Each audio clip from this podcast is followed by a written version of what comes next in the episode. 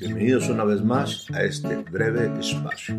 Soy Héctor Rocha y mi deseo e interés se centra siempre en que el tema del día de hoy me provea elementos importantes de reflexión.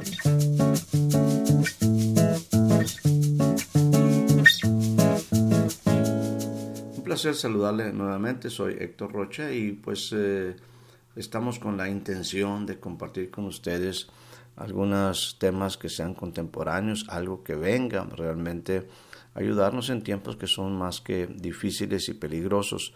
La verdad es que nosotros hemos hoy vivido en circunstancias no quizás diferentes a otros, pero creo que tienen algunos ingredientes diferentes que hacen que estos tiempos sean peculiares y obviamente también pues mucho más intensos y de ahí la importancia de nuestras decisiones en tiempos cruciales. En algunos momentos, eh, ser un hombre bueno, ser una mujer buena, eh, un hombre de bien, quizás era suficiente para sobrevivir en estos momentos, en estos eh, buenos tiempos que cada uno le tocó vivir. Creo que hoy ser bueno no es suficiente, ser una persona de bien no es suficiente, se requiere tomar decisiones, decisiones muy importantes en tiempos difíciles ¿Y por qué? Porque todo el ambiente que nos rodea es un ambiente ácido destructor.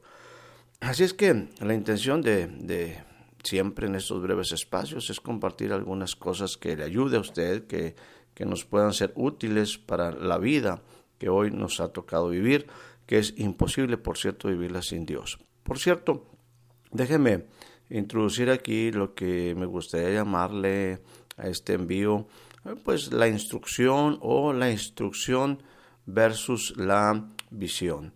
En este sentido, quisiera compartir primeramente un pasaje que es básico. Eh, yo le invitaría siempre a que usted invirtiera muchos, muchos días y muchos tiempos, muchos momentos, muchos espacios para eh, leer Génesis 1 y 2, porque si usted entiende Génesis 1 y 2, usted va a comprender muchas cosas en la palabra de Dios. Aquí toco un versículo que es clave, muy, muy conocido entre, entre mucha gente, que es Génesis 1.26. Dice así, entonces dijo Dios, hagamos al hombre a nuestra imagen, conforme a nuestra semejanza, y señoré en los peces del mar, en las aves de los cielos, en las bestias, en toda la tierra, y en todo animal que se arrastra sobre la tierra. El versículo 27 dice lo siguiente, y creó Dios al hombre a su imagen, a imagen de Dios lo creó, varón y hembra los creó. Esos dos versículos eh, simplemente o, muy, muy seriamente establecen que el hombre fue hecho a imagen de Dios. Dios dice, hagámoslo conforme a nuestra semejanza. en algún momento compartiremos en algunos de los envíos más acerca de esto, pero por lo pronto déjeme decir que lo que Dios pensó cuando dijo hagamos al hombre a nuestra semejanza, dice la Biblia que en el versículo 27 creó Dios al hombre a su imagen. O sea, en pocas palabras, el hombre era como Dios. Entendamos que aquí estamos hablando de que el hombre llegó a ser, y vuelvo a decir, el hombre llegó a ser como Dios. El hombre era un reflejo de la imagen a semejanza de Dios en todas las cosas. Entonces, aquí eh, en el versículo que quiero ahora tocar, y insisto, pudiera abundar mucho más y en algún momento lo haremos en versículos 26 y 27 en otro envío, pero me quiero concretar al, versículo 28, donde eh, eh, me llama la atención un par de cositas o una serie de cosas que, me parecen importantísimas. Y dice el versículo 28, y los bendijo Dios, y les dijo, fructificad, multiplicaos, llenad la tierra, y sojuzgadla, y señoread. quiero dejarlo hasta ese punto. Me llama la atención la primera, la primera frase de este versículo 28. Dice, y los bendijo Dios. La pregunta era, ¿y por qué? ¿Por qué alguien que era como Dios, que tenía la semejanza de Dios, tenía que ser bendecido? Me quiero concretar en este momento en el versículo 28, aún a la primera frase de este versículo. Dice, y los bendijo Dios. Lo primero que viene a mi mente, lo que vino a mi mente hace muchos años era, ¿por qué alguien que tenía la semejanza, que había sido hecho a la imagen de Dios, tenía que ser bendecido? ¿Qué más necesitaba el hombre? ¿O por qué el hombre pareciera como que eh, esta importante palabra de ser bendecido, pues eh, nos lleva a una, a una búsqueda constante. Nosotros generalmente estamos buscando la bendición. Pero la bendición es para llegar a ser qué? Si Adán, en este caso el hombre y la mujer, Adán, estaban y eran como Dios, semejantes a Dios, ¿qué requerían o qué necesitaban o qué limitantes tendrían? Recuerde que hablábamos que cuando en aquí hace un momentito mencionaba yo el concepto de que el hombre fue hecho imagen de Dios, fue conforme a la semejanza de Dios, por lo tanto, por lo tanto era como Dios, estaba, era su ser como Dios. Y, bueno, eh, la pregunta, insisto, sería, ¿por qué alguien que es como Dios y que tiene la semejanza de Dios requiere ser bendecido? Aquí voy a la, parte donde hago una diferencia entre el ser, entre el hacer y el tener. En este hacer y tener es donde mucho de nosotros, hoy la humanidad, pues se centra, busca, se enfoca a buscar tener y buscar hacer, para llegar a ser alguien. En el caso de este hombre y su mujer, ellos eran ya como Dios. O sea, esto es diferente. Lo que sucede aquí, esta bendición no va en relación para que el hombre llegue a ser, sino para proteger, fíjese lo que voy a decir, lo que él va a hacer y lo que él va a tener. ¿Por qué? Porque el hombre ya es como Dios. El hombre ya tiene la naturaleza de Dios. El hombre tiene la imagen de Dios. El hombre era conforme a la semejanza de Dios. Pero en esa misma dimensión hay algo que es sumamente importante y es que Dios creó al hombre como él, con libertad. Entonces ahora el hombre estaba en un riesgo. El hombre ahora iba a ser y el hombre iba a tener. A hacer diferentes cosas y a tener diferentes áreas de dominio. Y ahí perdía o podía perder en algún momento su relación. En algún momento podría ver afectada porque no tendría o porque simple y sencillamente pudiera equivocarse o, irse más allá, exceder en los límites de su relación con Dios. Por lo tanto, la bendición no era para que el hombre fuera alguien, el hombre ya era alguien, era alguien como Dios. Pero ahora en su hacer y en su, y en su tener podía olvidarse cuál era su origen. En este sentido, aquí viene lo que, lo que yo quiero concentrarme el día de hoy, es básicamente, entendamos, el hombre era, como Dios, no tenía que buscar una bendición. Lo que viene después es una instrucción. La palabra, la siguiente frase del versículo 28 dice, y les dijo, y les dijo, eso se llama una instrucción. Y esta es una instrucción que es una instrucción compleja. En algún momento, en algún otro espacio también, hablaremos acerca de esta, lo que es una instrucción compleja. Esta instrucción, una instrucción compleja lleva etapas, lleva eh, puntos que deben ser cumplidos, deben de ser cosas que es un desarrollo de esta instrucción progresivo y que una depende de la otra. En este caso, para enfoque de lo que quisiera compartir en este día, es el concepto de que Dios bendijo a alguien que era como él por lo que el hombre iba a hacer y lo que iba a tener. Aquí para mí esto implica el concepto de que el hombre no se le dio, al hombre no se le dio una visión, al hombre se le dijo, se le dio una instrucción. Permítame repetir esto.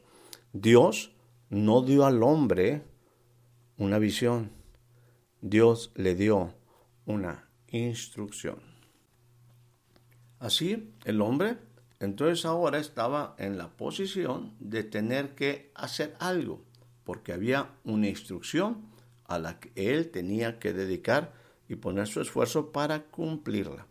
Para efecto de, lo que estamos tratando, o lo que estoy tratando de compartir, quisiera irme a Jeremías capítulo número 13. Jeremías capítulo 13 me habla de, esos procesos de, importantes en la relación con Dios.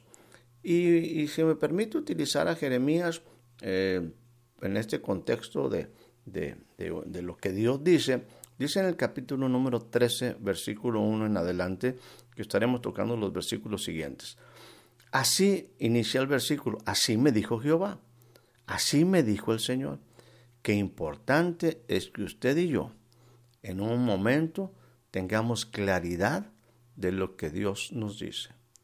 Muchas ocasiones estamos asumiendo, como que ponemos el dedo así con saliva, buscando a ver, creo que a lo mejor pienso que quizás Dios me quiere. Dios es, muy claro en sus instrucciones. Aquí el, profeta eh, lo expresa así, así me dijo el Señor.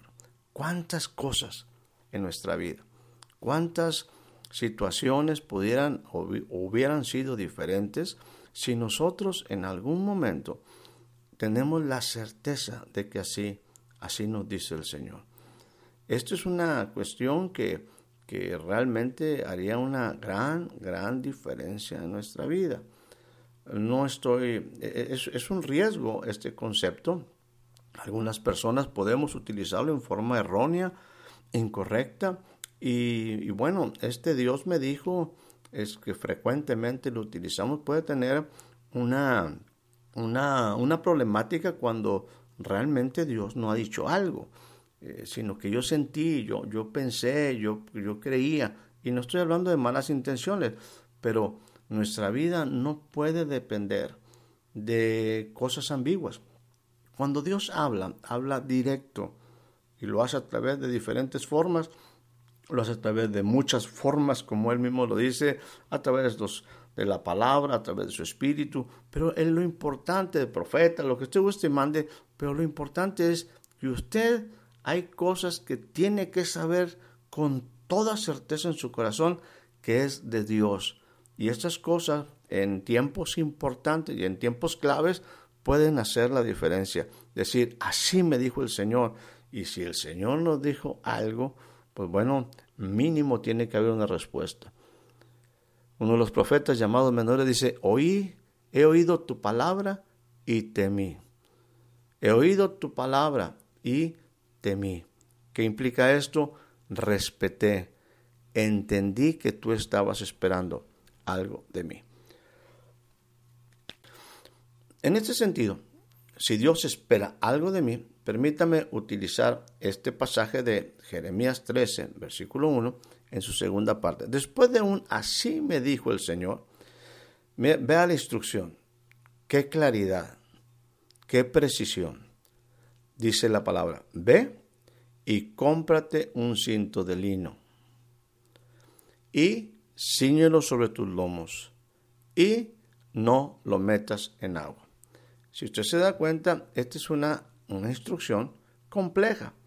Hice referencia a las instrucciones complejas, como la que mencionábamos en Génesis por ahí hace un momento, donde decían fructifica, multiplícate, o sea, no solamente es una instrucción sencilla, sino que está compuesta de varios elementos que demandan mi atención. En este caso, Jeremías recibe una instrucción.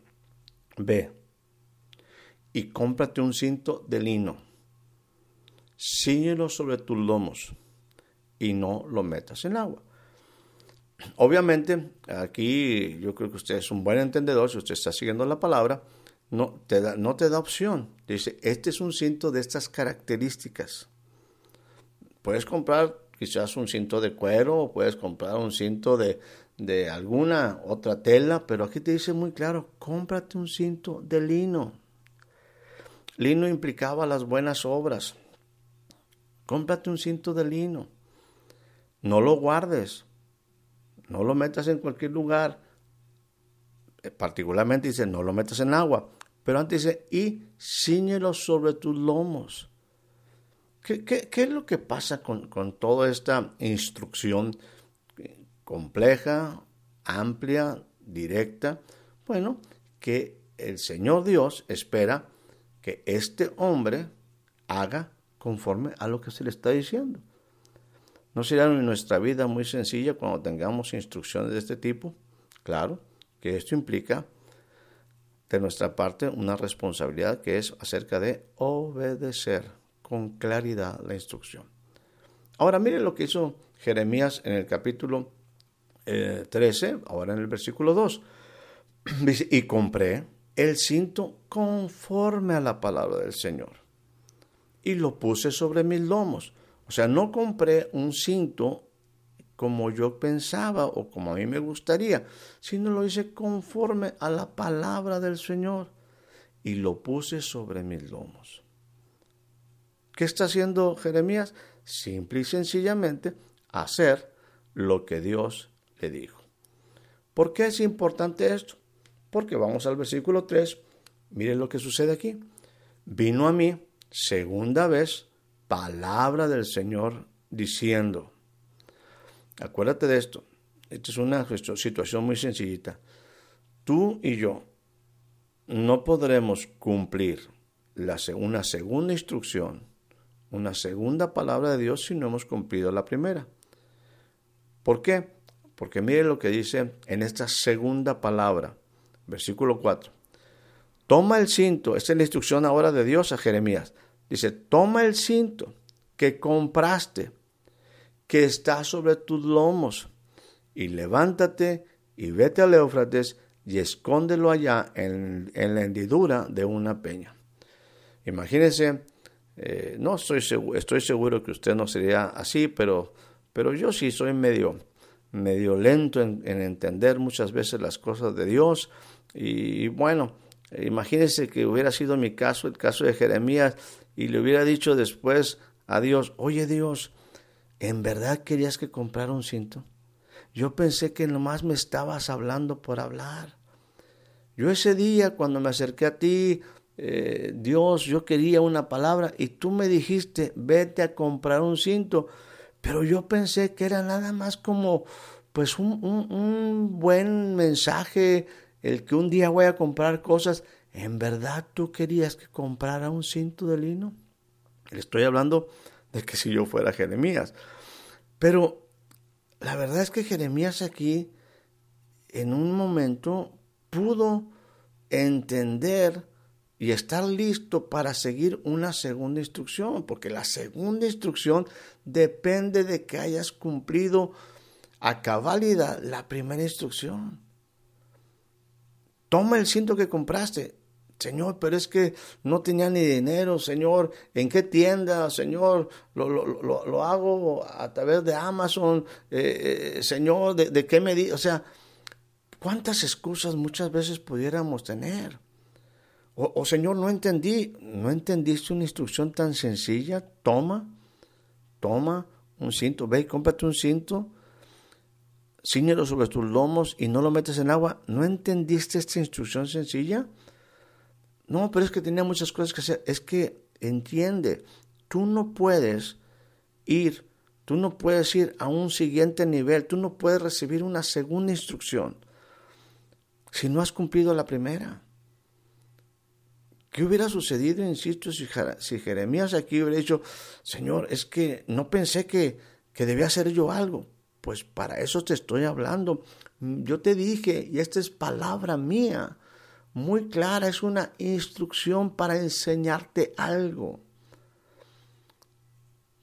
Jeremías definitivamente cumplió a cabalidad la primera instrucción. Fue, compró un cinto, lo tenía sobre sus lomos y no lo metió en agua. ¿Por qué? Es lo que él dice. Compré el cinto conforme a la palabra del Señor y lo puse sobre mis lomos. Entonces viene la segunda vez Viene una segunda palabra de Dios. Ahora dice, toma el cinto que compraste, que está sobre tus lomos, y levántate y vete al Éufrates, y escóndelo allá en la hendidura de una peña. ¿Qué hizo Jeremías? Pues según el versículo 5, dice, fui, pues, y lo escondí junto al Éufrates, como el Señor me mandó. ¡Wow! Qué importante es este tipo de actitud, este tipo de obediencia, hacer las cosas conforme a lo que el Señor nos manda. Ahora, en este sentido, este aspecto lo estamos leyendo aquí muy sencillito. Fui pues y lo, escondí junto al Éufrates como el Señor me mandó. Hmm. Tan fácil leerlo, pero tan difícil cumplirlo. Según algo de la historia y según yo por ahí he investigado, en el caso de, un Jeremías, eh, quizás estaba en Jerusalén y el Éufrates, el río Éufrates, ese que era parte de la Babilonia, ese, que era parte en un instante del famoso eh, lugar donde, donde se puso el huerto en Edén, el Éufrates estaba quizás entre 500 y 600 kilómetros.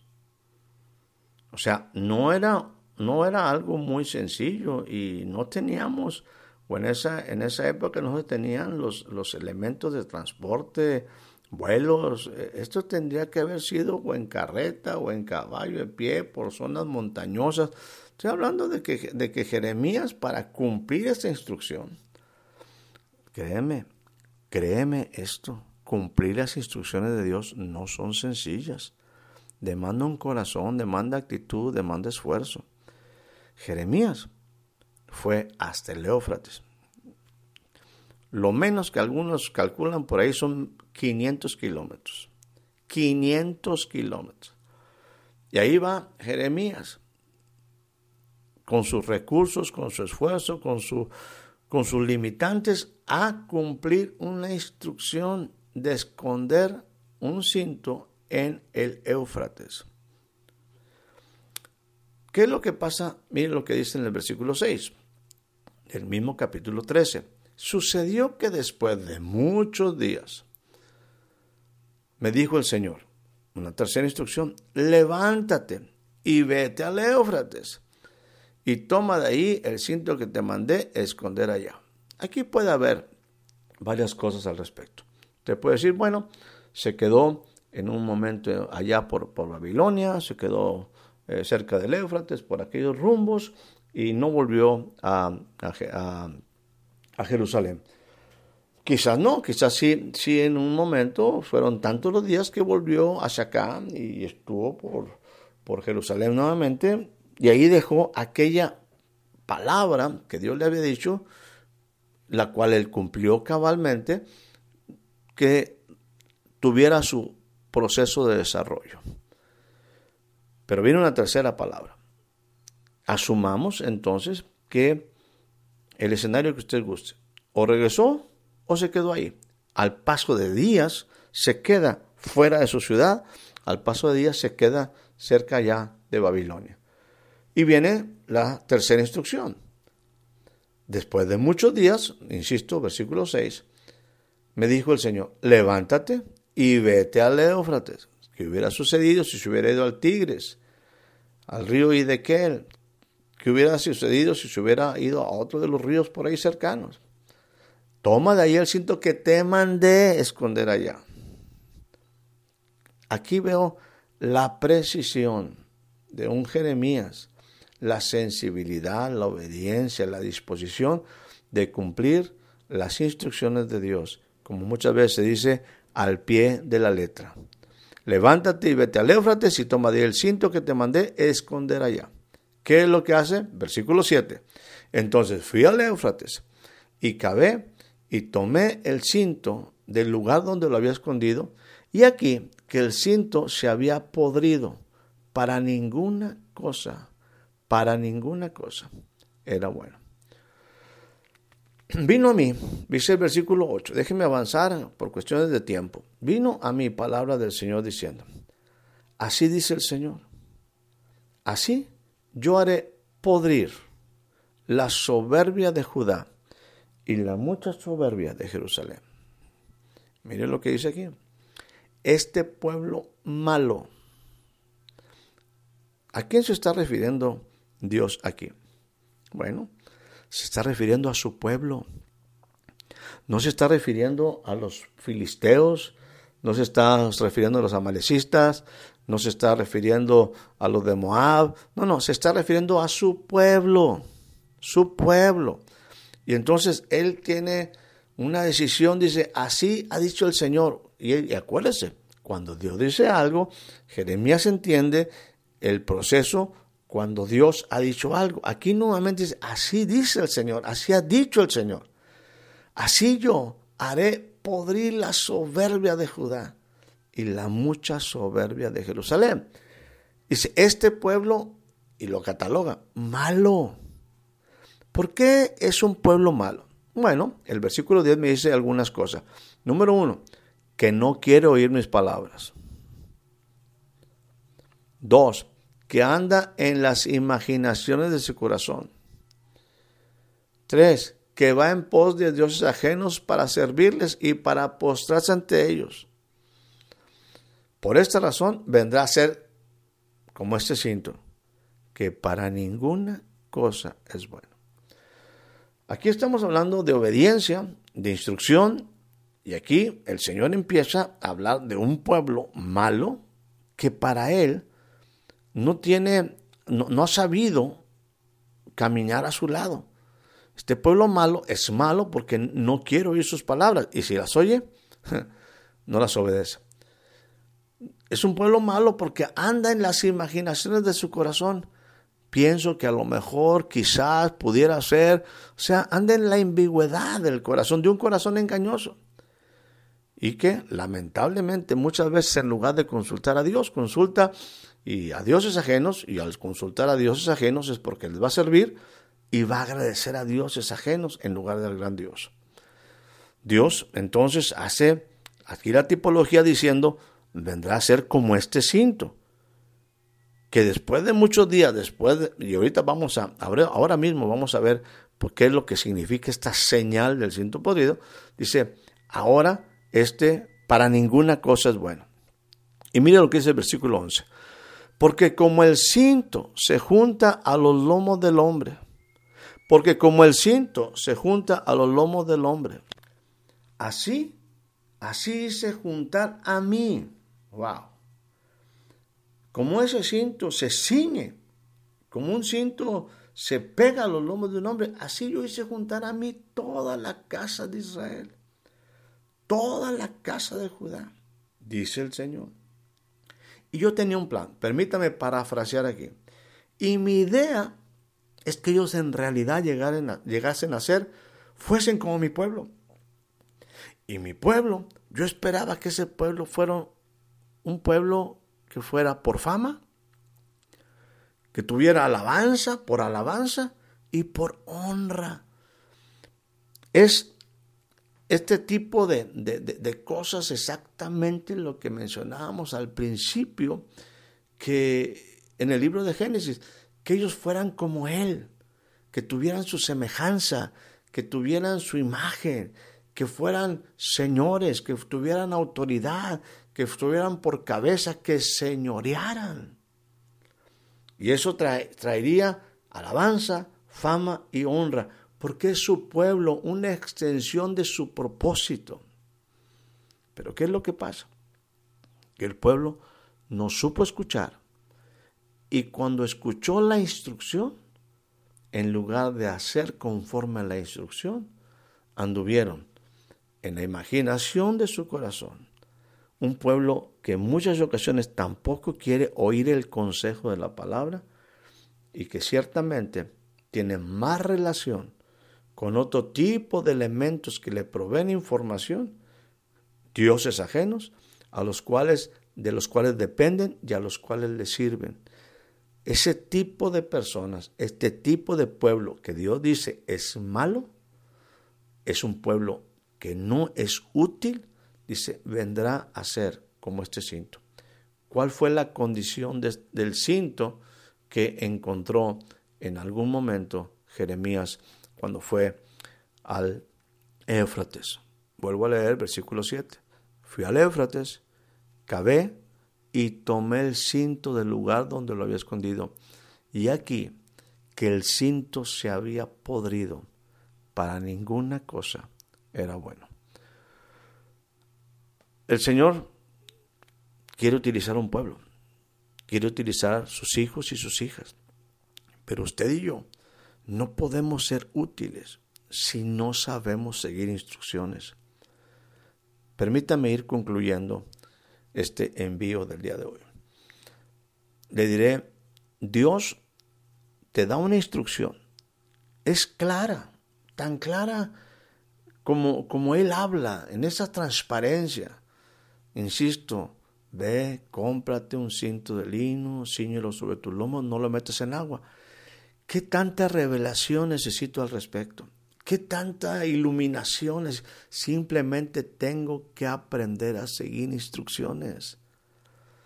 Entender, en segundo término, que la segunda instrucción, la segunda palabra de Dios, depende del cumplimiento de la primera.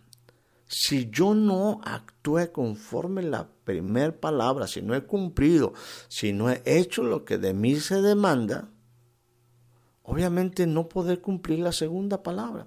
Hoy en día el pueblo de Dios, y voy por otra palabra, y voy por otra palabra, y voy por otra palabra, y quiero más palabras. El asunto no es cuántas palabras tienes, el asunto es si has cumplido la primera instrucción.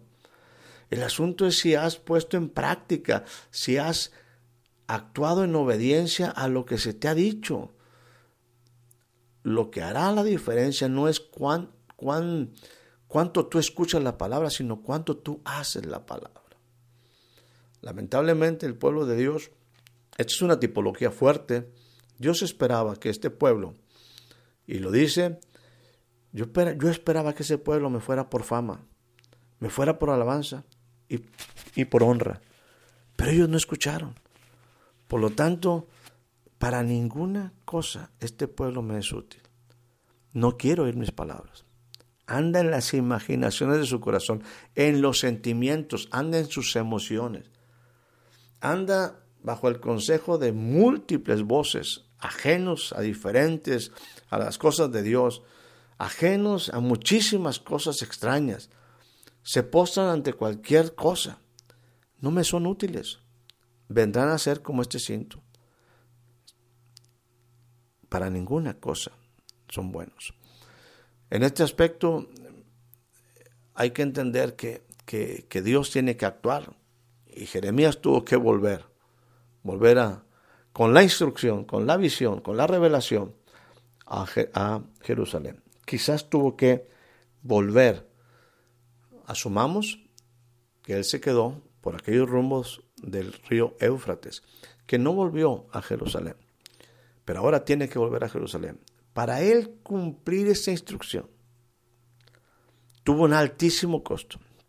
Si solamente hizo un viaje, él hizo un viaje de mil kilómetros, 500 de ida, 500 de venida. Si fueron dos ocasiones, si el tiempo fue largo y tuvo que volver a Jerusalén, entonces hizo dos viajes. ¿Qué implica esto? Dos mil kilómetros. Quizás otra vez yéndome a, mi manera de ser. Yo le hubiera dicho, Dios, ¿Para qué tanto problema? ¿Para qué que vayas y que vengas y que, y que dime que yo le diga al pueblo que no sirve para nada, que, que, es como ese cinto que está podrido? Yo se lo digo rápido, ¿cuál es el problema? Pero dice, no, no, no, no son las cosas como tú dices. Entiende que es importante que tú sepas la responsabilidad de recibir y de vivir una palabra Señor, pero a las cosas más sencillas tienes que aprender a obedecer. Y recuerda este principio. Esto te lo comparto yo. Obediencia que es tardía es desobediencia. Uno de los grandes problemas de nuestros días es que hemos perdido los absolutos. Hoy somos más o menos obedientes. Hoy somos, no soy tan desobediente como aquel. Obediencia es una de esas cosas que son absolutas absolutas. Mi amado, esta es una, una reflexión que, que, nos habla de nuestra responsabilidad de, de que Dios no da visiones, Dios da instrucciones. En estos días eh, es muy común que, que, el hombre haya confundido la palabra visión con los métodos o con programas. Muchas personas dicen, esta es la visión, pero está hablando de un método. Esta es la visión que tengo para desarrollar este ministerio, pero son programas. La visión es realmente una revelación de la palabra específica y de la instrucción específica de Dios. Y si nosotros no tenemos un entendimiento de lo que Dios espera de nosotros, la instrucción, la palabra de Él, y si yo le aplico mis imaginaciones, mis pensamientos, los deseos de mi corazón, mis sentimientos, lo único que voy a producir es una división. Cuando muchas ocasiones también hemos encontrado, se escucha la palabra o escuchamos la palabra o se utiliza como fuera de contexto, escribe la visión. Generalmente, pocas ocasiones yo he visto que esta palabra, que en muchas ocasiones se utiliza en, nuestro ambiente religioso, escribir la visión, está fuera totalmente de contexto. Déjeme concluir con lo siguiente. Ni el primer Adán, el de Génesis, ni el segundo Adán, Jesús, usaron jamás la palabra visión. Jamás. Nunca utilizaron la palabra visión.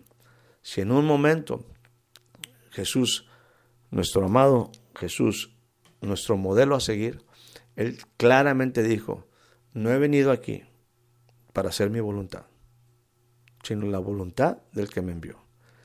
Él sabía precisamente concretamente, directamente, qué es lo que él venía a hacer. Y no inventó nada. Se dedicó toda su vida, se centró en cumplir al pie de la letra la palabra de Dios. Mi amado, mi amada, usted y yo podremos tener una vida diferente cuando sepamos cuando sepamos seguir instrucciones, cuando nosotros entendamos que la segunda instrucción, la segunda palabra, va a depender de que yo haya hecho conforme a lo que se me enseñó, conforme a lo que se me pidió, cumplir con ello con fidelidad, con prontitud y con obediencia cada uno de los, uno de los detalles que me fueron pedidos.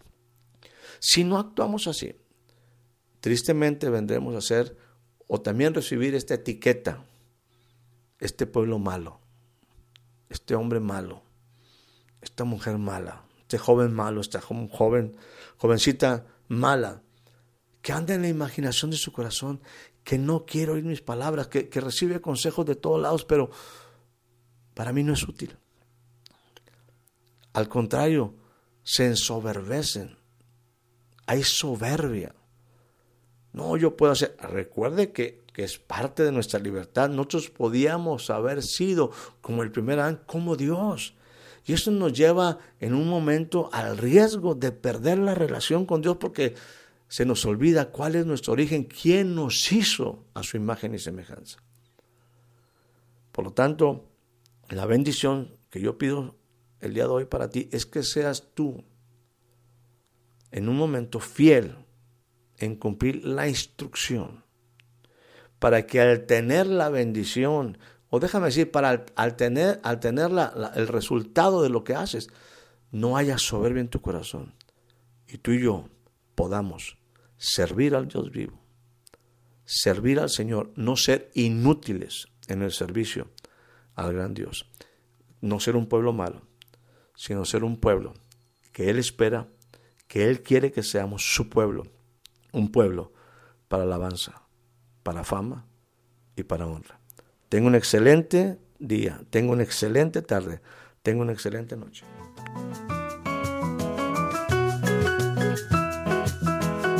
Muchas gracias por ser parte de este breve espacio. Hasta la próxima.